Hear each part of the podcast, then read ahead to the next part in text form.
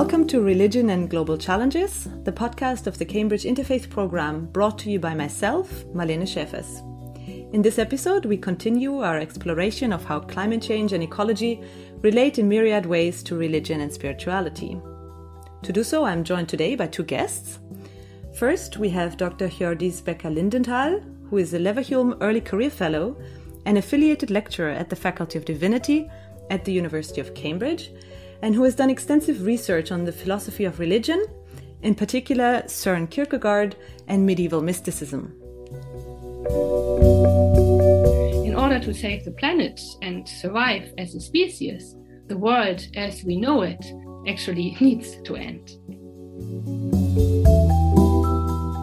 And my second guest is Dr. Simone Kotva, research fellow at the Faculty of Theology at the University of Oslo an affiliated lecturer at Cambridge's Faculty of Divinity. Her research focuses on the intersection of philosophy, theology, and earth ethics. Because apocalyptical texts are not just about the world ending, and kind of mongering fear, but about really paying attention to the present that we have and showing the kind of consequences of our desires.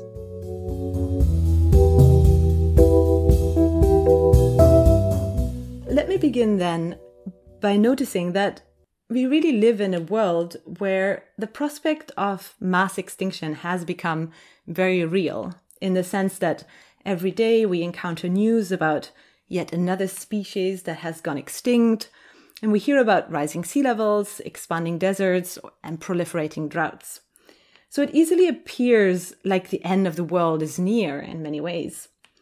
To what extent would you say that these kinds of ideas about the end of the world are shaped by Christian imaginaries about the apocalypse or the day of judgment? I think this is a very good question. In fact, the idea of an end of the world is as old as humankind. We find tales about it in all cultures, for instance, in the Hindu Bhagavad Gita, on the Old Norse story of Ragnarok in the Edda. And interestingly, these narratives, including the Christian one, are not about the end of the world, but about the end of a world, that is, the end of an era. The all destroying natural disasters, um, usually accompanied by a battle of gods, semi gods, mythological creatures, or angels and demons, um, often are the necessary preparation of a new, better world that is about to come. In the Abrahamic religions, the end of the world is also frequently associated with the Judgment Day, in which everyone is held accountable for the way they led their lives. And maybe this is one of the attractions of understanding the current climate crisis in biblical terms. Because we, we know that we have wronged in our relation to the planet, and most of us continue to live unsustainable lives. In addition, these traditional narratives and images help us to, to know to make sense of an otherwise totally overwhelming, unprecedented situation. So no wonder that they keep reoccurring in, in popular culture. Think, for instance, of Terry Pratchett's and Neil Gaiman's novel Good Omens and its recent screen adaptation, one of the four horsemen, or rather bikers, of the apocalypse, next to war, famine, and death, is called pollution. Um, but resorting to traditional narratives, of course, um, also offers some comfort, some assurance in catastrophic time. It is the yeah, familiar in the unfamiliar, one could maybe even say. And sometimes there even is a kind of um, morbid fascination with our punishment and uh, with the end um, of the world involved.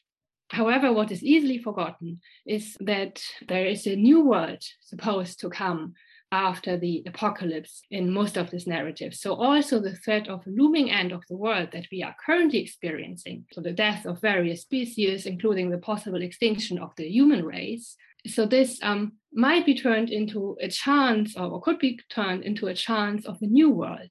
In order to save the planet and survive as a species, the world as we know it, that is, our ways of overconsumptive, exploitative living, actually needs to end. Simone, would you agree with this? That the end of the world is necessary? This is a really good opening question, cut straight to the chase of the discussion, really. And I'm reminded of one of the most controversial concepts associated with this idea of resorting to traditional narratives in relation to the end of the world, and also kind of theology's relationship to these narratives, and that's apocalypse, apocalypticism.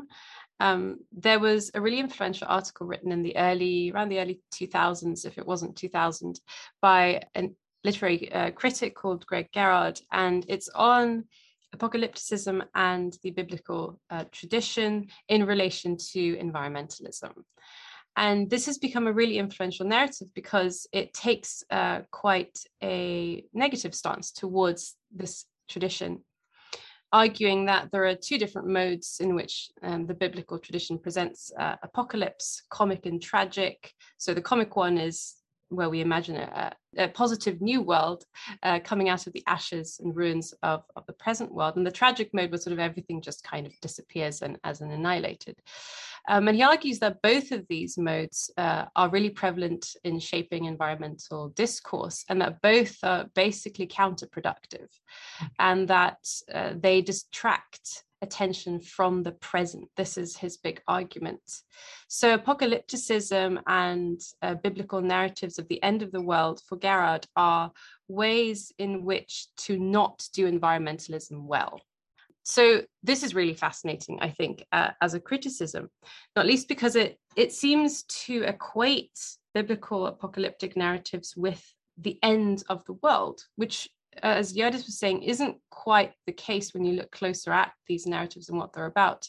The theme of an ending of the world is there, but it's not really the motivation of these texts. These texts are motivated by the desire to be attentive to the world as it is and to understand what's at stake with the present there's been a really interesting recent book written on this by Catherine Keller called Facing Apocalypse Climate, Democracy, and Other Last Chances, which came out just 2020, I think, 2021, even um, last year.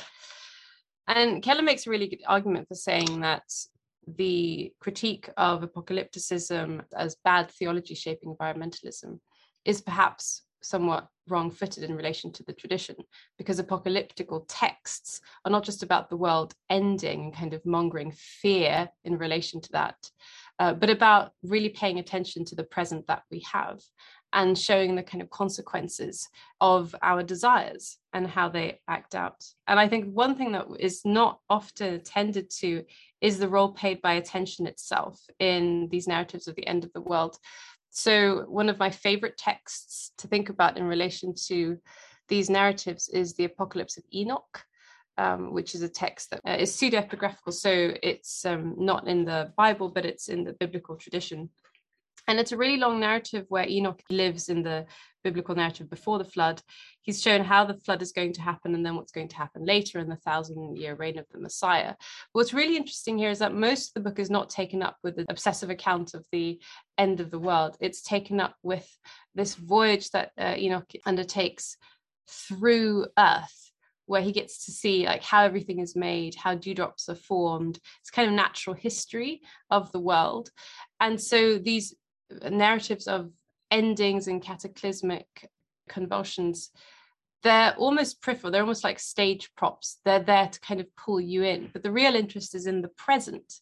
And you actually get something similar in the most famous apocalyptic text which is the book of revelation where you have the scenes that everybody remembers of like fire and brimstone. But you have a lot of other descriptions in that text woven into them sort of subtle ones which are all about just like look at the world we have and look at the state of it and so I think that the apocalyptic traditions that you have, not just, of course, in Christianity and Judaism and Islam, but in all sorts of uh, religious and spiritual traditions, are very much about using storytelling to attune ourselves to the present.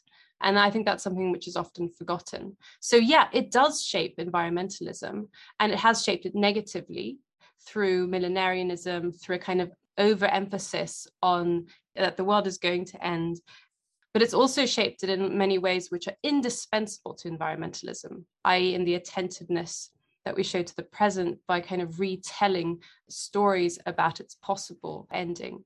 And also, of course, in what Hjördis is talking about, in uh, using the story of the ending of a world to think more constructively about how we want to live in the present. That's super fascinating. Um, I was not aware of the the attention towards the present that's actually really put forward by these kind of apocalyptic narratives. And this links to my next question, which is precisely about this question of attention within um, environmentalism and envi- environmentalist movements that you already brought up. In a lot of environmentalist discourse, we see that there's this call for precisely what you were just saying a kind of a different kind of attention towards the environment, a more perhaps spiritual form of engaging with the environment. And so, Simone, could you maybe elaborate a little bit on what you think is actually intended here when people talk about environmentalists talk about a shift in attention towards non-human species toward that which surrounds us um, and what might be the consequences of developing different forms of attention yeah i can think of a number of different things. So first of all there is this sense that what we need to shift in order to um, live sustainably and regeneratively um, across species and across cultures and religions is more attentiveness to what is not within my kind of personal sphere right? And this is a theme that comes up a lot and it's presented as the the hard problem as it were the idea is that there is a there are spiritual roots to the ecological crisis which is a kind of a different take on the lynn white thesis which is an interesting and very influential criticism of Christian theology, which argues that Christian theology is the at the roots of the destruction of the environment, right? So this was a thesis that was put forward in the 1960s. So what we're seeing today is a shift in a somewhat opposite direction, which is this sense that a lack in awareness of the, the thinking, the beliefs and values that shape uh, our habits of consumption, like how that works, what is the mechanics of it? And so people are turning to ancient pre-modern non-western traditions of spirituality that have focused on precisely kind of reforming our habits of consumption and our mode of relating to our environment to other people to other creatures to other ideas uh, and so on.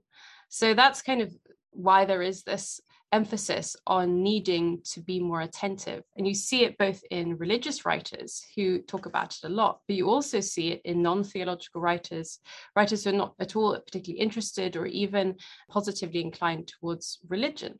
So I think here's a really important meeting point and convergence between apparently disparate disciplines, but also like groups, cultures, and also age groups, right? So this is often referred to as like spirituality, spiritual exercise, and spiritual practice. Uh, and I think what it comes down to are these practices of attentiveness. And what's often discussed kind of technically, if you like, um, when it comes to attention, is a distinction between paying attention and being attentive. And this is something that is, is really important in a lot of spiritual traditions. So, on the one hand, you have an attitude which is all about focusing on something in order to understand how it works, which is what we associate with kind of, I guess, modern science uh, in the West.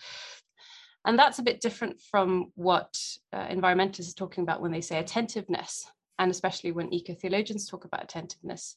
They're thinking about more of a, a state of being, a, a, sort of attitude, a composure, attention isn't in this context isn't something you do but something that you are. You are attentive rather than doing the act of, of paying attention. Um, and that's the distinction which environmental thinkers are trying to get across a lot. There was a really good book recently translated into english called the ecology of attention by uh, a Frenchman whose surname I'm probably mispronouncing, Citton, uh, recently translated by Polity Press, which talks about this a lot that attention itself is a kind of ecology. And so, what's interesting about all of this, just to sum up, is that it's much less about telling you what to do and more about telling you, suggesting how to act. So, mm. it, it's if environmental ethics during the 80s and 90s, say, was very uh, focused on sort of giving guidelines on what to do, how to recycle well and kind of take care of your soil and your compost and so on. These are really valuable things. There's now more emphasis on those spiritual, if you like, practices that enable and make possible the desire to do those things that were focused on in the 80s and 90s in the literature, um, which I think is a really important shift. It doesn't mean that where we are now is a kind of better discourse at all, but it, it shows that perhaps we were kind of over eager and ambitious with the discourse in the 80s and 90s. And so now we're trying to take a step back to look at what are the prerequisites for wanting to do those environmental things well what does it take in kind of ethical terms to become a kind of person who would recycle who would compost who would learn about their localities and get engaged in like local sewerage for instance obviously we when we talk about climate change we often look at the big societal consequences of increasing numbers of devastating floods, hurricanes, droughts. Um, all these scientific predictions of imminent climate change are often discussed on a very broad demographic societal level. But there are, of course, also personal and psychological consequences. So more and more people talk about the eco anxiety um, and the climate despair that we can see, especially amongst young people, for instance. Um, but we've also all probably heard about the appeal of climate change denialism.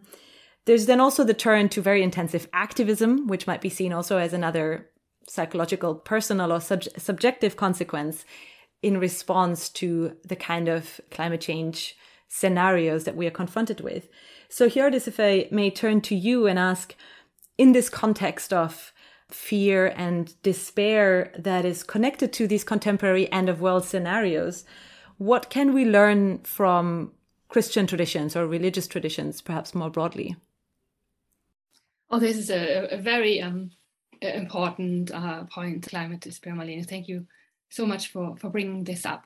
So, when it comes to despair, a very helpful um, conversation partner is the Danish uh, 19th century philosopher and theologian Søren Kierkegaard. So, in his book, uh, The Sickness Unto Death from 1849, uh, he defines the human soul as involving a relationship of opposites, among them necessity and uh, possibility. And he very convincingly argues that we fall into an all consuming existential despair if we are not able to find a balance between necessity and possibility. That is, a, balance between the deterministic or fatalistic worldview and a life of um, daydreaming um, that only plays with the myriad of possibilities without um, actualizing any of them. The latter, the despair of possibility, can arise of the many um, resolutions we make to reduce our carbon footprint. So, like never um, to, to, fly anymore, boycott fast fashion brands, boy, become vegan, get rid of the car, go 100% plastic free, and and so on.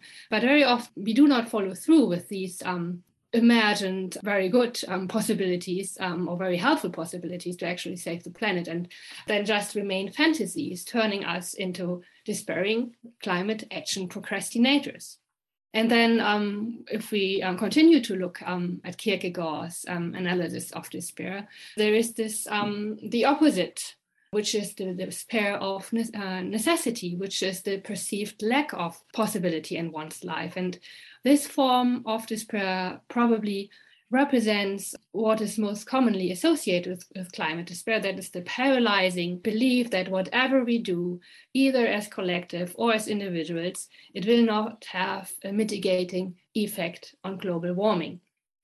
But um, we, of course, know, and as you have mentioned, Marlene, there are also um, people who are unable or unwilling to accept that any drastic uh, changes might happen.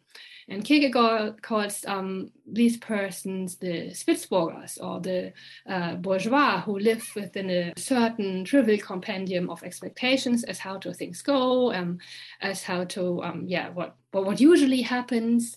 And um, I think it, this is a pretty good description of what is actually going on in climate change uh, denialism. Right, so now you're probably burning to know um, what Kierkegaard's recommendation is to actually cure despair. For Kierkegaard, um, the cure is simply um, humble faith. So it is the belief that we are meant to continuously strive to actualize some possibility. So this is our sort of God-given path to keep the balance, and um, thus improving the world, but at the same time never forgetting to know our place in the hierarchy of being. We cannot control possibility. This is something that Kierkegaard stresses again and again. And we cannot fully anticipate, and we should also not fully um, anticipate um, every outcome because it is God for whom everything is possible at any moment. And we cannot get into the mind of God. Now, I guess this could sound to somebody as being somewhat fatalistic, you know, sort of saying we just have to have faith.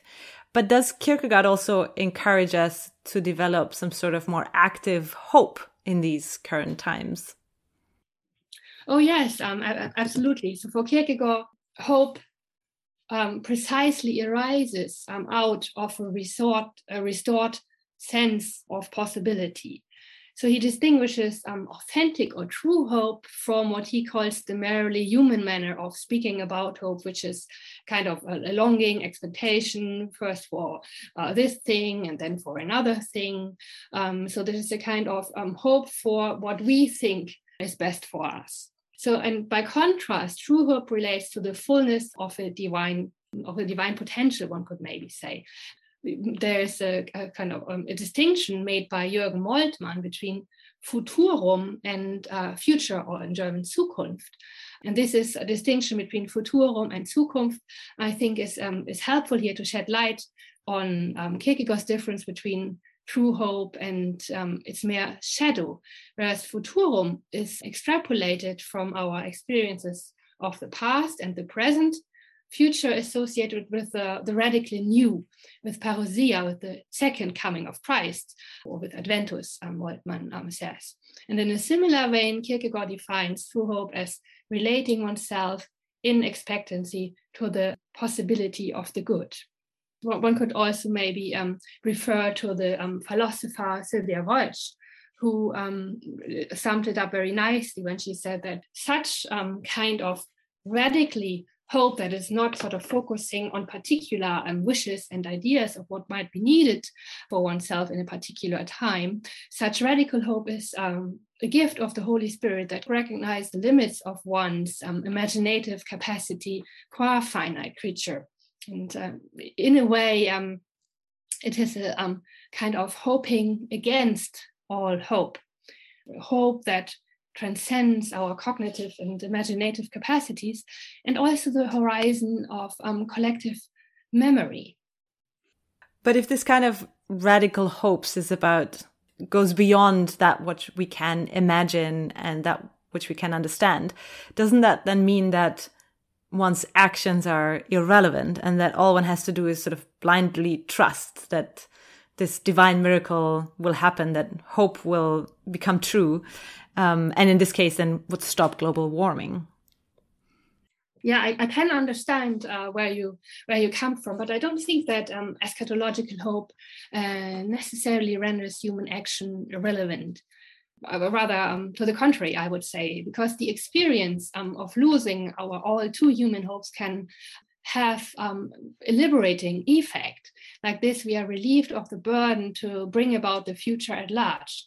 And once we abstain from the desire to want to know um, for sure what the long-term future will hold, we can then just focus on today. Pretty much like uh, like Simone uh, suggested um, when it comes to yeah being attentive, we, we just need to focus on the present and on today and maybe also on tomorrow. So steadily working um, towards or for particular futures without being pr- crushed by the by the worries whether um, or not we will um, succeed to bring them about. And Kierkegaard calls such attitude um, humble courage. And I think this kind of humble courage is exactly what we need today as a virtue, because what matters in humble courage is that one continuously tries to realize the good in small actions and habits day by day, again and again, without being paralyzed by the uncertainty of the future at large.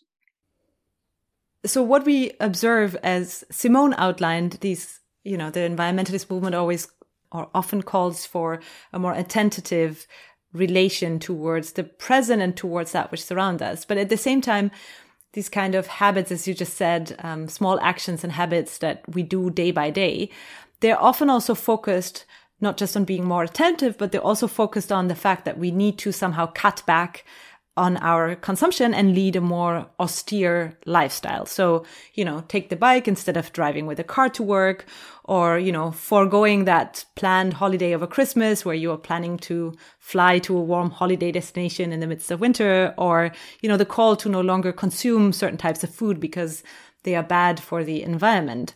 And so I was wondering, Hjördis, do you see in these calls a reverberation perhaps of Christian forms or other religious forms of asceticism? And if that is actually the case, what can we learn perhaps from these ascetic traditions? Excellent question. So, commonly, asceticism is understood as abstinence and renunciation of physical indulgence, in short, as something for which automatically you shy away because we think we are sacrificing something, uh, that we are giving up something good. But the long tradition of Christian asceticism is grounded in a, in a, in a very complex and then, then a hopeful theological anthropology, and it understands abstinence in this larger context as a way to die to our sinful self, that is, uh, to a self that we are not meant to be.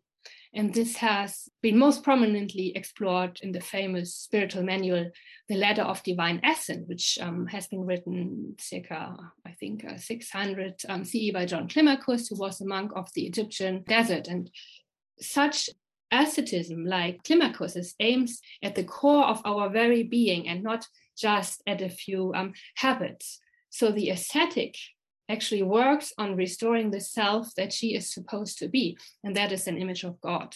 This implies that, in fact, um, the ascetic actually does herself a favor rather than giving up something good. She is receiving something good. She is receiving herself again, one could maybe say. Now, um, how does this relate to the various lifestyle changes we need to make in relation to climate change, one might ask? Through offering exercise in dying to the perception of the natural world as a warehouse of goods, which we use to satisfy the needs of overconsumption, traditional Christian asceticism actually um, could inspire us to save the planet and also um, at the same time to become better versions of ourselves.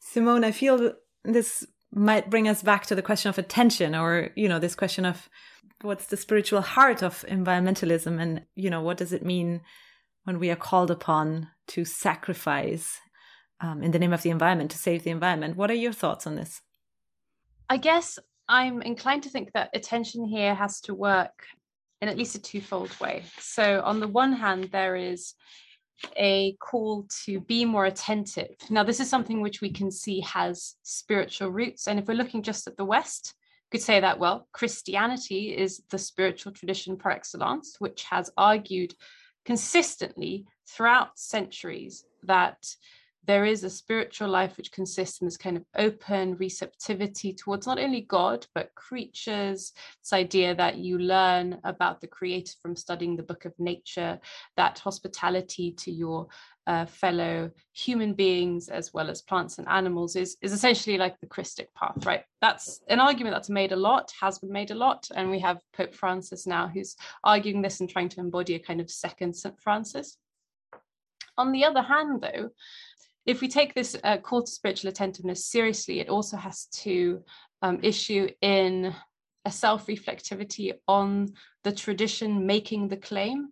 So if we're thinking about the West again, which is where I am, where we are in this conversation, although Christianity has been the kind of matrix of spiritual traditions arguing for this kind of attentiveness, Christianity as an institution has also conspired directly and indirectly in colonialism and uh, extractive ecologies, extractive cultures, and really violent gestures, and in preparing the conditions that made ecological disaster possible, right? So when I think about attention, I think of it both in terms of a spiritual exercise that has a kind of historical lineage that it's important to recover, but also it as a, a kind of critical exercise. So we can't naively kind of go back to, and this is something that Hjördis and I talk a lot about, it's not about naively going back to John Climacus saying, let's live like that. Um, it's about seeing how the tradition of spiritual exercise has conspired with an anti-ecological kind of politics, right?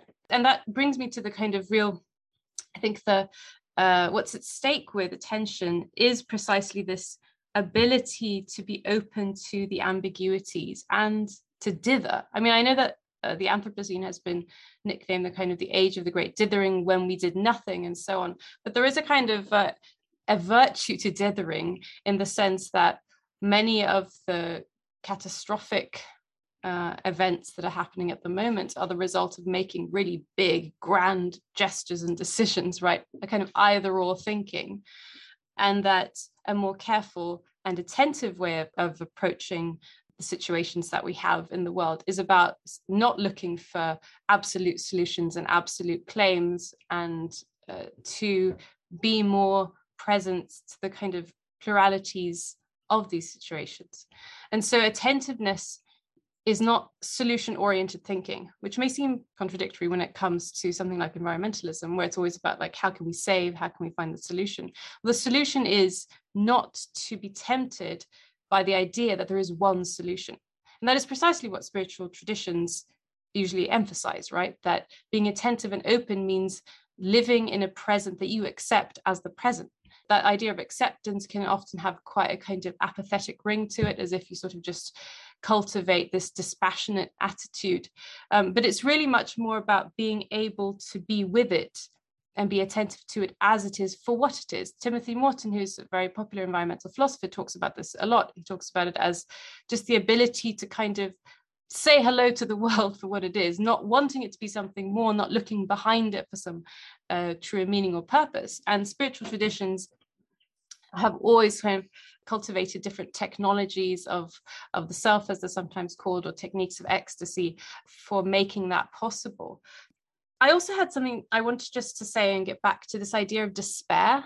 Uh, I might uh, I might be a bit provocative here, but in the tradition of Christian spirituality, which is what we were talking about, asceticism, this idea of practicing in order to reform our habits and the idea here is that you're supposed to get back to a kind of natural state whatever that's supposed to mean. It's always very ambiguous. But the idea is to be more like the animals the plants around you who effortlessly just just live right? They don't care about their clothing or tomorrow or something. I mean they're not apocalypticists the plants right? This idea is articulated in ways that actually talk about despair being not at all emphasized enough in whatever contemporary society that the mystics are writing from. So what I mean is that John Climacus, for instance, talks about the need to mourn continually, like all the time. And that the problem is that most monks, they sort of like, they do a bit of mourning every day. They kind of reflect on their sins and so on. And then they go about their day thinking, well, I did a jolly good job that morning of like confessing my sins and thinking that I'm a bad person. And then they sort of just go on their daily life. And Climacus says that you have to do this all the time.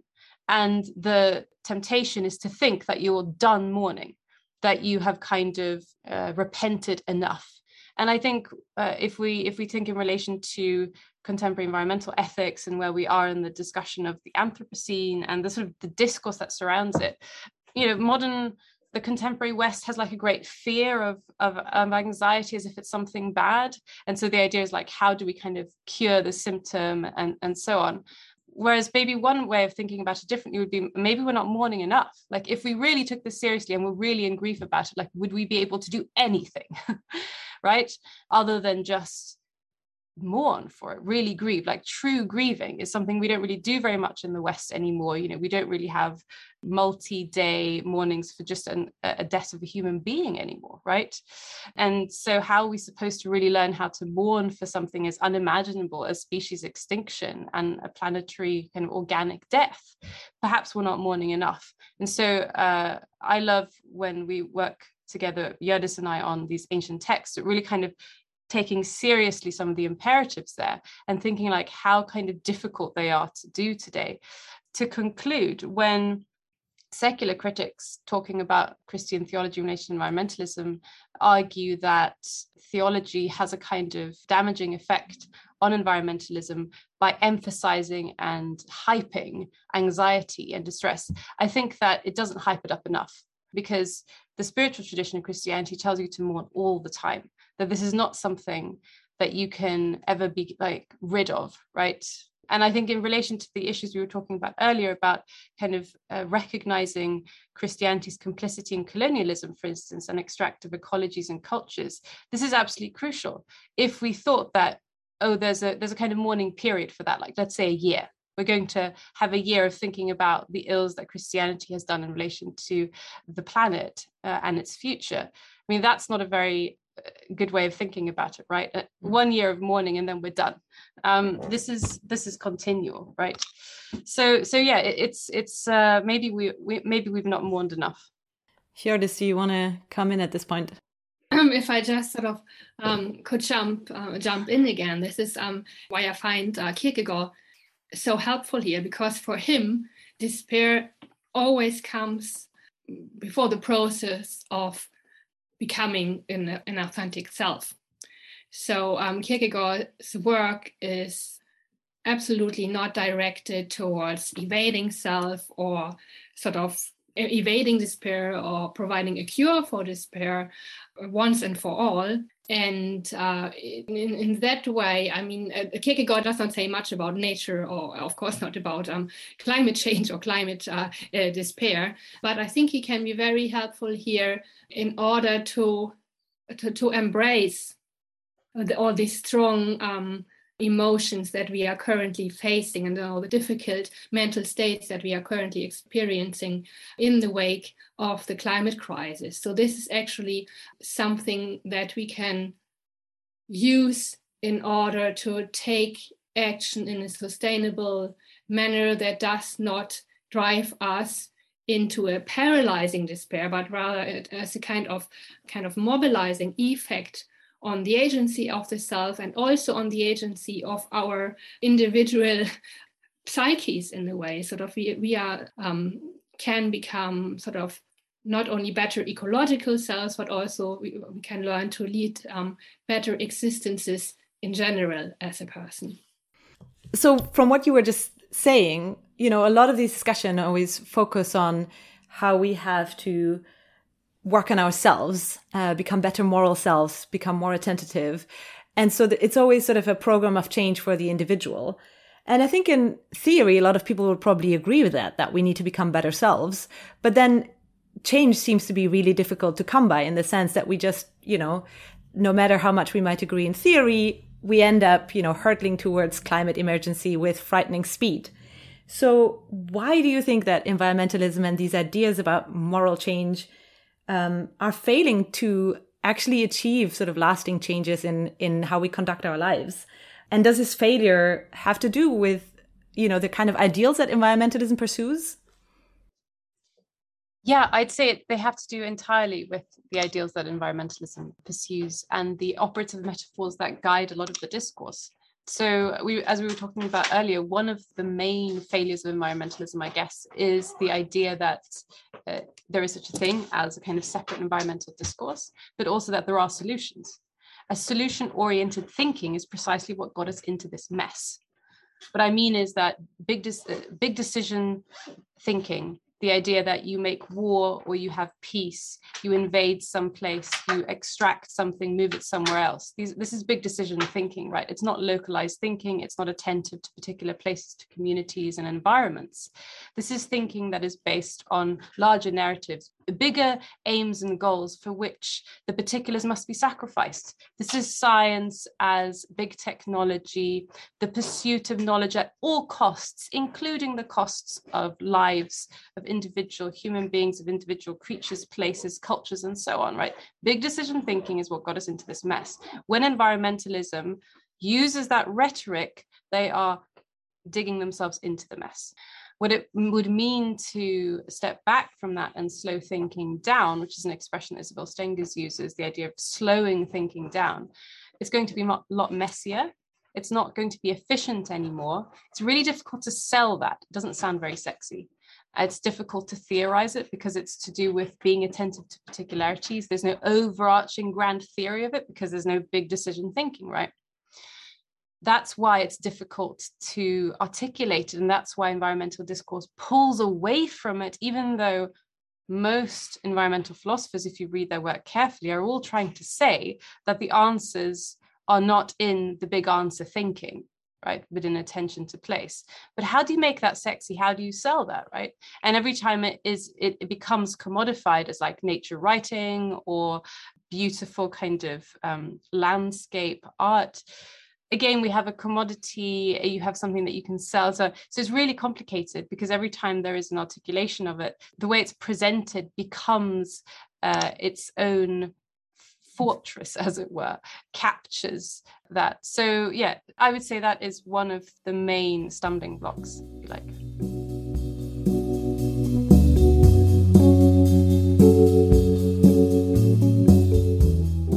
Thank you for joining us for this latest episode on the intersections between religion and spirituality with man made climate change. If you enjoyed this episode, don't forget to like our show and to subscribe to it on all the major podcast platforms. For more information about this and previous episodes, including recommended readings, feel free to check out our website at interfaith.cam.ac.uk slash podcast.